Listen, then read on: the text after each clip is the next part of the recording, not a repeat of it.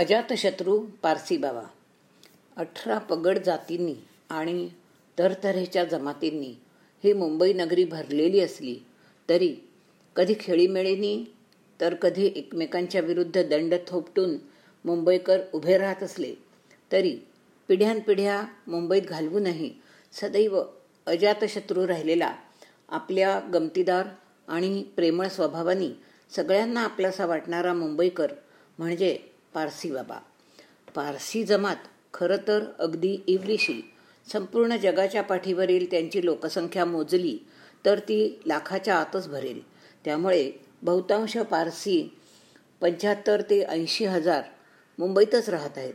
या मुंबई नगरीसाठी गेल्या काही शतकांमध्ये धनाढ्य आणि समाजसेवी वृत्तीच्या पारशी मंडळींनी इतकी लोकोपयोगी कामे केलेली आहेत की संख्येने अल्प असले तरी समाजजीवनात आपले विशिष्ट आदरणीय स्थान त्यांनी निर्माण करून ठेवलेले आहे. पारशी लोक मूळचे इराणचे. तेराशे वर्षांच्या पूर्वी हिंदुस्थानच्या भूमीवर पाय ठेवल्यानंतर पारशी जमातीच्या प्रमुखाने तेथील राजाला दिलेल्या वचनाचे पालन ही जमात अजूनही इनामे इतबारे करीत आहे. अडीच ते तीन हजार वर्षांच्या पूर्वी इराणमध्ये झरतृष्टाचा झोराष्ट्रीयन धर्म प्रचलित होता. सातव्या शतकामध्ये अरबांनी इराणावर इराणवर स्वारी केली. त्यानंतर इराणमध्ये इस्लामी संस्कृती चालू झाली. ह्या अरबांच्या भयानी तत्कालीन काही इराणी मुस्लिम व्हायचे नाकारून इराण सोडून समुद्रमार्गे पळाले. ते भारतातील गुजरातच्या किनाऱ्यावर संजान येथे येऊन पोहोचले. तेथील जाधवराजाने राजांनी त्यांना अभय दिले आणि आपल्या धर्माचे पालन करीत राहण्याची परवानगी दिली. तेच हे पारशी लोक. त्यावेळची एक आख्यायिका प्रसिद्ध आहे. किनाऱ्यावर उतरलेल्या पारशांच्या म्होरक्यांनी जेव्हा जाधवराजास आश्रय देण्याची विनंती केली तेव्हा काठोखाठ भरलेला दुधाचा हंडा दाखवून त्यांनी सांगितले की आमची परिस्थिती या भरलेल्या हंड्यासारखी आहे. तुम्हाला जागा देणार तरी कुठे? त्यावर म्होरक्याने एक लहानसा गुळाचा खडा त्या हंड्यात टाकला. गुळ विरघळून गेला.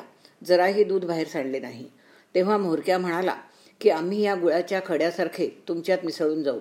जराही त्रास होऊ देणार नाही. त्यावर राजा खुश झाला आणि त्याने परवानगी दिली. तेराशे वर्षांपूर्वी दिलेले ते वचन अजूनही पाळले जात आहे. केवळ मुंबईतच नव्हे तर भारतात सर्वत्रच पारशी जमात इतर समाजात मिसळून गुण्या गोविंदांनी नांदते आहे. मूळचे इराणी वंशाचे असल्याने बहुतांश पारशी गोरे उंच व लांब नाकाचे असतात. गुजरातच्या किनाऱ्यावर उतरल्यामुळे शतकामागून शतके उलटत गेली. तशी पारशांनी गुजराती भाषा पोशाखाची पद्धत व अनेक चालीरीती आत्मसात केल्या. स्वतःच्या धर्माचे पालन मात्र ते काटेकोरपणे करीत राहिले. पारशांचा धर्म झोराष्ट्रियन झोरास्टर उर्फ झरतृष्ट या प्रेषिताच्या नावावरून ह्या धर्माचे नाव रूढ झाले. अहुरा माजदा या एकमेव परमेश्वराला प्रसन्न करण्यासाठी सर्वात शुद्ध स्वरूपात उपलब्ध असलेले अग्नी हे माध्यम वापरले जाते. पारशांच्या प्रार्थनास्थळी अखंड अग्नी तेवत असतो. पारशांची प्रार्थनास्थळे ही अग्निमंदिरे म्हणूनही ओळखली जातात. त्यात अग्यारी व आतशबेहराममधील अग्नी अधिक शुद्ध समजला जातो. कारण तो आकाशातील विजेच्या लोळापासून निर्माण झालेला नैसर्गिक अग्नी असतो. अग्यारींमधील अग्नी हा सात शुद्ध द्रव्यांपासून अस्तित्वात आलेला असतो. संपूर्ण भारतभरात मिळून फक्त सात आठ आतशबेहराम आहेत. त्यापैकी गुजरातमधील उदवाडा येथील आतशबेहराममधील अग्नी हा इराणमधून आलेल्या झोराष्ट्रियनांच्या बरोबर आलेला आहे असे समजले जाते. त्या मानाने अग्यारींची संख्या जास्त आहे. फक्त मुंबईतच पंचवीस ते तीस अग्यारी आहेत. पारशांचा धर्म अत्यंत सहिष्णू आहे. त्यात कुठल्याही प्रकारची सक्ती नाही. स्त्री व पुरुष यांना धर्मामध्ये आणि समाजात सारखेच स्थान आणि हक्क आहेत.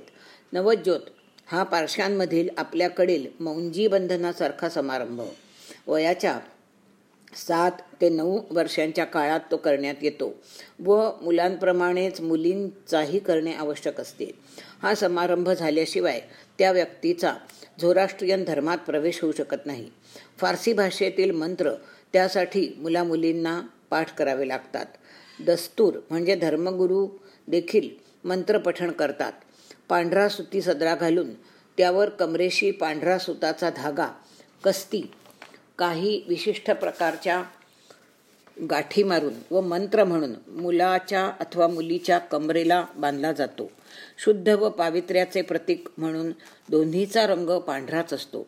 ह्या दोन्ही गोष्टी कस्त व सदरा झोराष्ट्रीयन धर्माची खूण समजली जातात. ते परिधान केल्याशिवाय अग्निमंदिरात प्रवेश मिळत नाही.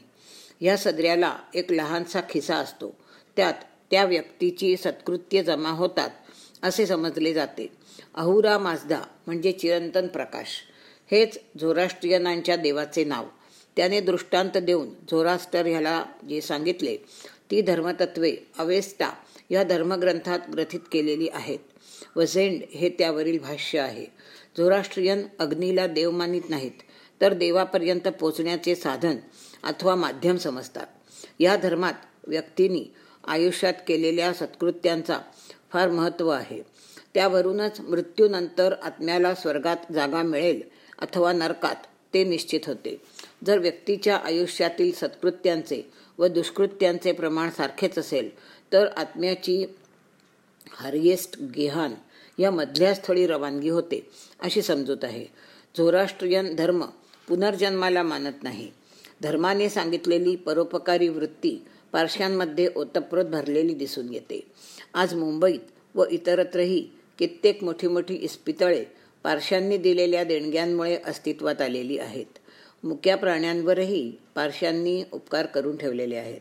परळचे आजचे पशुवैद्यकीय इस्पितळ ह्या एका सक्करबाई पेटीट ह्या पारशी महिलेच्या दातृत्वामधून स्थापन झाले व तिच्याच मालकीच्या विस्तीर्ण भूभागावर वसले आहे. पारशांच्या दातृत्वाची अशी अनेक उदाहरणे दाखवता येतील. मुंबईतील सर्वसामान्य पारशी हा मृदुभाषी गोड बोलणारा व दुसऱ्यास मदत करण्यात सतत तत्पर असलेला दिसून येतो. त्याचे गुजराती बोलणे देखील एका विशिष्ट ढंगाचे असते. हौशीनी मराठी बोलताना सगळ्यांना अरे तुरे अगं तुगं करीत असले तरी त्यांच्यावर कुणी रागवत नाही. पारशांच्या विक्षिप्तपणाच्या देखील अनेक किस्से ऐकायला मिळतात. चांगुलपणाबरोबरच विक्षिप्तपणाही रक्ताचा गुणच समजला जातो. पारशांमध्ये अनेक प्रकारची शारीरिक व्यंगेही आढळून येतात. याचे कारण म्हणजे आपापसात जवळच्या नात्यात होणारी लग्ने. ही जमात अत्यंत लहान असल्याने जवळच्या नात्यात लग्ने होण्याची खूपच उदाहरणे आढळून येतात. पण आता शास्त्रीय संशोधनाच्याद्वारे त्यांचे दुष्परिणाम कळून आल्यामुळे अशी लग्ने टाळण्याकडे सुशिक्षित आणि सुसंस्कृत पारशांची वृत्ती दिसून येते. पारशांमध्ये उशिरा लग्न करण्याची तसेच अजिबात लग्न न करण्याची प्रवृत्ती देखील मोठ्या प्रमाणावर आढळून येते. जमातीमधील अत्यल्प लोकसंख्येमुळे जोडीदार मिळण्यास वेळ लागतो. तसेच सर्वसाधारणपणे सांपत्तिक स्थिती बऱ्यापैकी असल्यामुळे मुलींना संपत्तीचे समान अधिकार असल्यामुळे तसेच पुरुषांच्या बरोबरीने स्त्रियाही शिक्षण व अर्थार्जनही करीत असल्यामुळे स्त्री व पुरुषांना लवकर लग्ने उरकण्याची निकड भासत नाही. या थंडपणाचे अनेकदा आजन्म अविवाहित राहण्यात पर्यवसान होते. पारशांची लग्ने अग्यारीतच व्हावी असा दंडक नाही. कधी अग्यारीत तर कधी हॉलमध्येही धर्मगुरूंच्या उपस्थितीत मंत्र्यां मंत्रांच्या पठणात लावली जातात. हुंडा अथवा वरदक्षिणा हा प्रकार अजिबात नसतो. लग्नाचा खर्च दोन्ही पक्ष समसमान वाटून घेतात. वराचा पोशाख व घरातले फर्निचर मुलीकडून देण्याची व मुलीचे कपडे आणि दागिने मुलाकडून घेण्याची प्रथा आहे. या संबंधात करार अथवा ठरवाठरवी होत नाही तर मुलाच्या गरजा मुलीने भागवायच्या आणि मुलीच्या गरजा मुलाने असा दृष्टिकोन असतो. एरवी खूप आधुनिक आणि पाश्चात्य पद्धतीने राहणारे पारशी देखील लग्नासारख्या समारंभात पारंपरिक पद्धतीने नटलेले आढळतात. बंद गळ्याचा पारशी पद्धतीचा कोट तर प्रसिद्धच आहे. त्यावर पगडी अथवा गोल टोपी पण घातली जाते. स्त्रिया गुजराती पद्धतीने सिल्कच्या व शिफॉनच्या जरीच्या काठांच्या साड्या परिधान करतात. युरोपीय संस्कृतीचा पारशी समाजावर झालेला परिणाम मोठ्या गळ्याचे व उघड्या पाठीचे बिनाबाह्यांचे ब्लाऊज मोठ्या प्रमाणावर वापरणाऱ्या व मानेपर्यंत केस कापलेल्या पारशी स्त्रियांच्याकडे पाहून जाणवतो. दैनंदिन आयुष्यातही पारशी स्त्रिया तऱ्हेतऱ्हेचे झगेच वापरताना आढळतात. गारा नामक खऱ्या चायनीज सिल्कची व हाताने अत्यंत नाजूक भरतकाम केलेली साडी जवळजवळ प्रत्येक सधन पारशी कुटुंबात आढळून येते. अस्सल गारा साड्यांची किंमत लाख दीड लाखांच्या घरात जाते. आपल्या पैठण्यांची किंमत त्यापुढे कमीच भासू लागते. कृत्रिमरित्या बनवलेल्या गारा साड्यांची किंमतच तीस चाळीस हजारांपर्यंत असते. आपल्या संग्रही गारा साडी असणे ही पारशी स्त्रियांमध्ये प्रतिष्ठेची बाब झाल्यास नवल नाही. पारशांचे प्रमुख सण म्हणजे नवरोज झोराष्ट्रचा जन्मदिवस तसेच पारशी नववर्ष दिन. हे ऑगस्टमध्ये येतात. ह्या दिवशी नवे कपडे घालण्याची गोडधोड करण्याची व अग्यारीत जाऊन प्रार्थना करण्याची प्रथा आहे. आपल्याकडील सत्यनारायणाशी साधर्म्य असलेला जसन नामक धार्मिक उपचार पारश्यांमध्ये रूढ आहे. धार्मिक वृत्तीचे पारशी वर्षातून एकदा तरी परमेश्वराचे आभार मानण्यासाठी कृतज्ञता व्यक्त करण्यासाठी जसन करतात. परमेश्वराने हा देह सर्व प्रकारची सुखे उपभोगण्यासाठी दिलेला आहे असे पारसी लोक समजतात व उपास करणे म्हणजे परमेश्वराचा अपमान आहे असे समजतात. बऱ्याच पारशांची त्यामुळे खुशाल चेंडूपणाकडे व आळशीपणाकडे प्रवृत्ती असलेली दिसून येते. मद्यपानाचे प्रमाणही पुष्कळ आढळून येते. पारशांना मांसाहार अत्यंत प्रिय आहे. कोणत्याही प्रकारचा मांसाहार त्यांना निषिद्ध नाही. धनसाक हा पारशांचा अत्यंत लोकप्रिय पदार्थ. मटण अथवा चिकन घालून अनेक प्रकारांनी तो बनवला जातो. पात्रा फिश हा दुसरा अत्यंत लोकप्रिय प्रकार. तसेच वाढदिवस वगैरे प्रसंगी बनवण्यात येणारा पारसी पुलाव धन दाल पटेटी नवरोज सारख्या सणांना बनवण्यात येणारे दह्यातल्या गोड शेवया फालुदा बेक्ड कस्टर्ड ही पक्वान्ने. ही पारशी जेवणातील काही वैशिष्ट्य आहेत. पारशांमधील मृत्यूनंतरच्या अंत्यसंस्काराची पद्धत मात्र आपल्या अंगावर काटा आणणारी आहे. मृत्यूनंतर पारशी व्यक्तीचा देह शांततेच्या मनोऱ्यात टॉवर ऑफ सायलेन्समध्ये नेण्यात येतो व गिधाडांनी भरलेल्या विहिरीत सोडण्यात येतो. गिधाडे सर्व मांस खाऊन टाकतात व उरलेली हाडे विहिरीतून खोल समुद्रात सोडण्यात येतात. पारशांच्या मते ह्या प्रथेमागे देखील त्यांची परोपकारी प्रवृत्तीच आहे. आपल्या शरीराचा शेवटचा कणही प्राणीमात्रांच्या उदरभरणासाठी वापरला जातो हे त्यांना समाधान असते. तसेच वातावरणातील शुद्धतेच्या दृष्टीनेही ही पद्धत ते उत्तम समजतात. सर्व मांस गिधाडे खाऊन टाकत असल्यामुळे व झाडे समुद्राच्या हाडे समुद्राच्या उदरात गडप होत असल्यामुळे मागे धूर राख माती वगैरे काहीच उरत नाही. व वातावरणातील शुद्धता कायम राहते असे त्यांचे म्हणणे आहे. परोपकारी व समाजसेवी वृत्तीप्रमाणेच प्रथमपासूनच मोठमोठे उद्योगधंदे उभारूनही पारशी मंडळींनी भरपूर प्रमाणात संपत्ती व नावलौकिकही कमावला आहे. जे आर डी टाटा हे पारशी उद्योगशीलतेचे मूर्तिमंत प्रतीक आहेत. अलीकडच्या काळातील मुंबईतील S P Godrej Naval Wadia Jimmy Gazdar रुसी मोदी शापूरजी पालनजी पेटेट कामा जिजीभॉय अशी अनेक नावे या संदर्भात घेता येतील. स्वातंत्र्यपूर्व काळात स्वातंत्र्य चळवळीत भाग घेणारे दादाभाई नवरोजींच्यासारखे पारसी होते.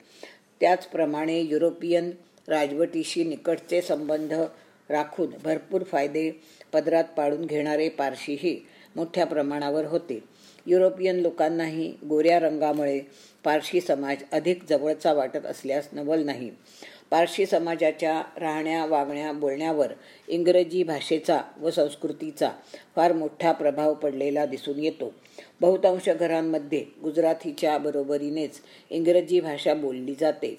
पेहरावातील पाश्चात्यांची पेहरावातही पाश्चात्यांची छाप दिसते. नवीन पिढीत पाश्चात्य देशांमध्ये स्थायिक होण्याचीही प्रवृत्ती मोठ्या प्रमाणावर आढळून येते. पारसी पंचायत ही पारशांची महत्त्वाची संघटना आहे.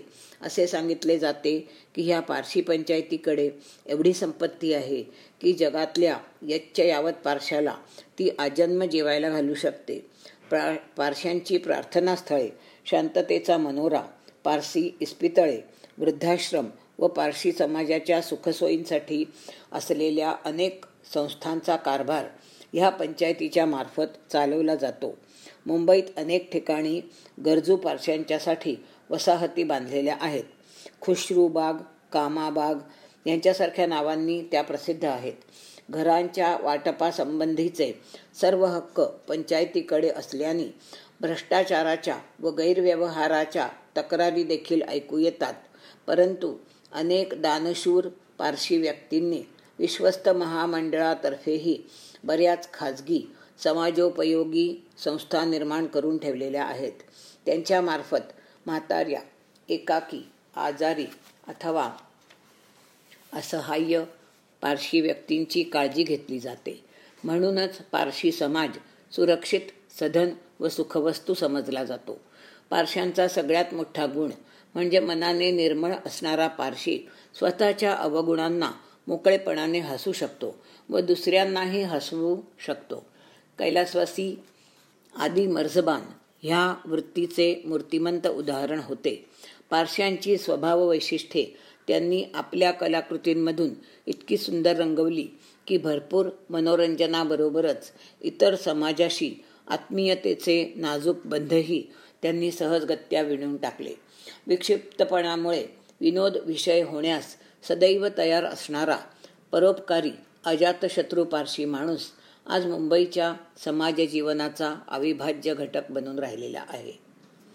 पूर्वप्रसिद्धी लोकसत्ता चार फेब्रुवारी एकोणीसशे एकोणनव्वद.